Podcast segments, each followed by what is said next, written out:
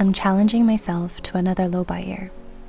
If you're not familiar with what a low buy year is, it's a challenge to cut back on any unnecessary spendings from your budget. You can make your own rules depending on your values and lifestyle, but the whole purpose is to make more conscious and mindful decisions whenever you choose to buy something. What I learned from doing the challenge last year is that my overarching why has to be crystal clear. Ultimately, it's not about the money I'm going to save, nor is it about testing my willpower, but the bigger purpose is to align my spending habits with my values of living a simple and mindful lifestyle. My challenge last year didn't exactly turn out as I had hoped, but I still made huge strides. I learned a lot about myself, my consumption habits, and how I could make this challenge work for me instead of the other way around. So, this is my attempt to try again with all the lessons I've learned. Here is how I'm challenging myself this year.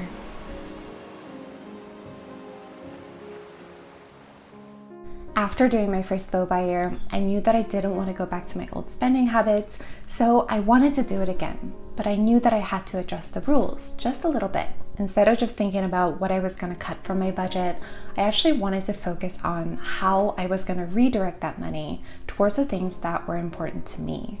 But before we jump into the video, if you're also looking to be more mindful with your spending this year, I hope that you will join this challenge with me and you can follow along my journey by subscribing to this channel.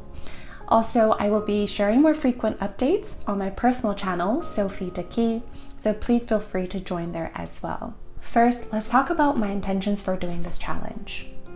Last year, my overall goal was to simplify my life and I also had a financial goal of saving up at least $15,000 and also paying off our $35,000 home equity line of credit.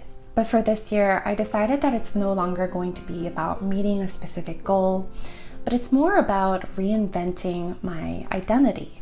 And what I mean by that is that I want to change the parts of myself and my habits that are no longer serving me asking myself, what kind of person do I want to be? And does my spendings truly align with that new identity?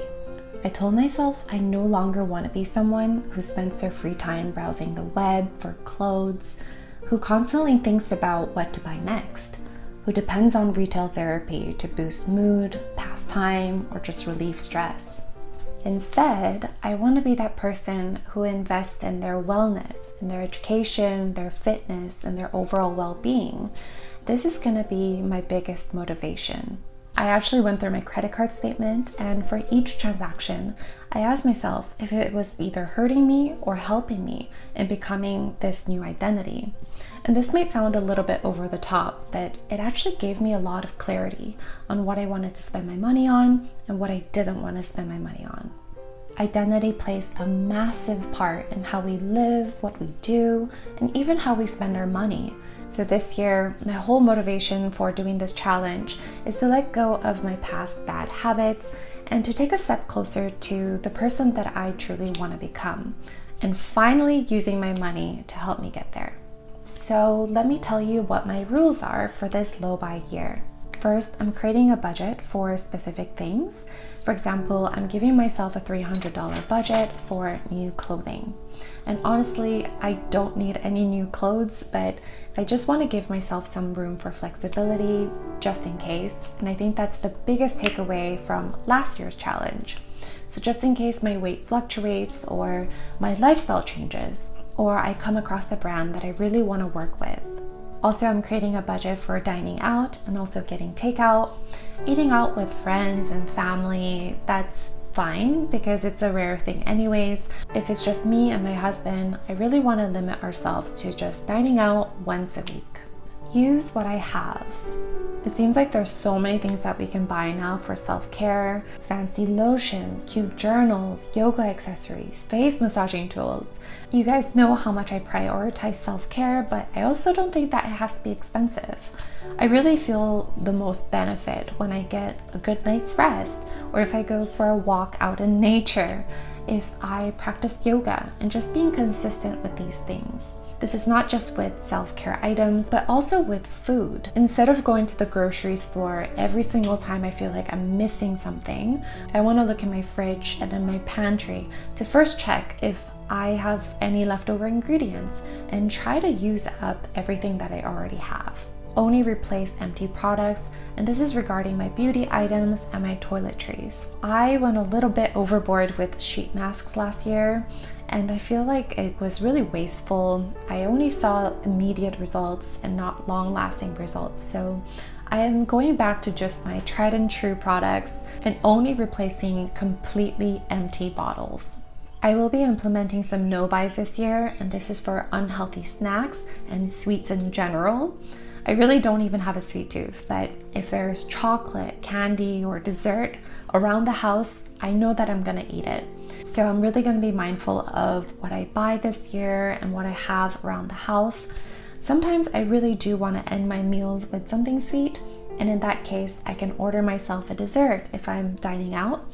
But at home, I can reach for a fruit or end my meals with a cup of tea. Also, no buy year for home decor, plants, little knickknacks, kitchen tools, etc. I actually haven't bought anything for my home in a very long time because I have everything I need. So I want to keep it that way. Rule number five is to keep a wish list. And this really worked well for me last year, so I want to keep it going. Especially if it's a bigger purchase, I want to wait longer before I buy it, and this will help me to avoid some impulse purchases. Rule number six is to always buy secondhand first, and this is a new habit that I developed in the last year. If I need to buy something, I'm always going to be looking first on Craigslist, Marketplace, and for clothing on Poshmark. And I noticed that a lot of brands now have like a pre loved option where you can shop secondhand, which I think I will be taking advantage of. Honestly, there's so many things and products out there already that I really don't feel the need to buy something brand new at full price. So, this is going to help me save a lot of money as well. Last but not least, I'm allowing myself for investments, and this is financial investments and also investment in my happiness. Like I said, this year I really wanted to redirect how I was going to spend my money, and there are a couple of things that I really want to invest in. And the first thing is I want to hire a tutor to help me with my Portuguese. I also want to continue to do therapy, and I recently got a gym membership to work on my weight training.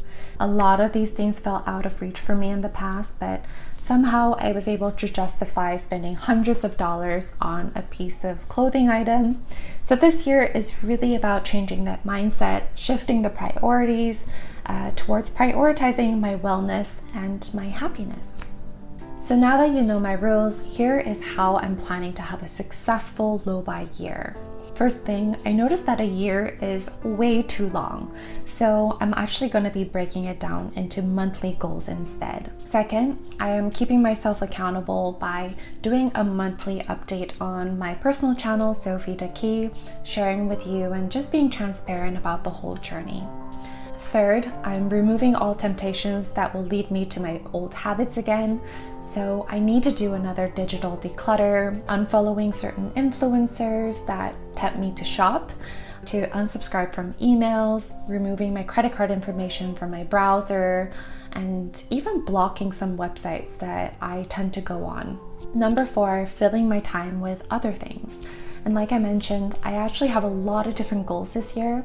So that's exactly what I'm to be putting my attention towards. Last but not least, I'm to be revisiting my why often.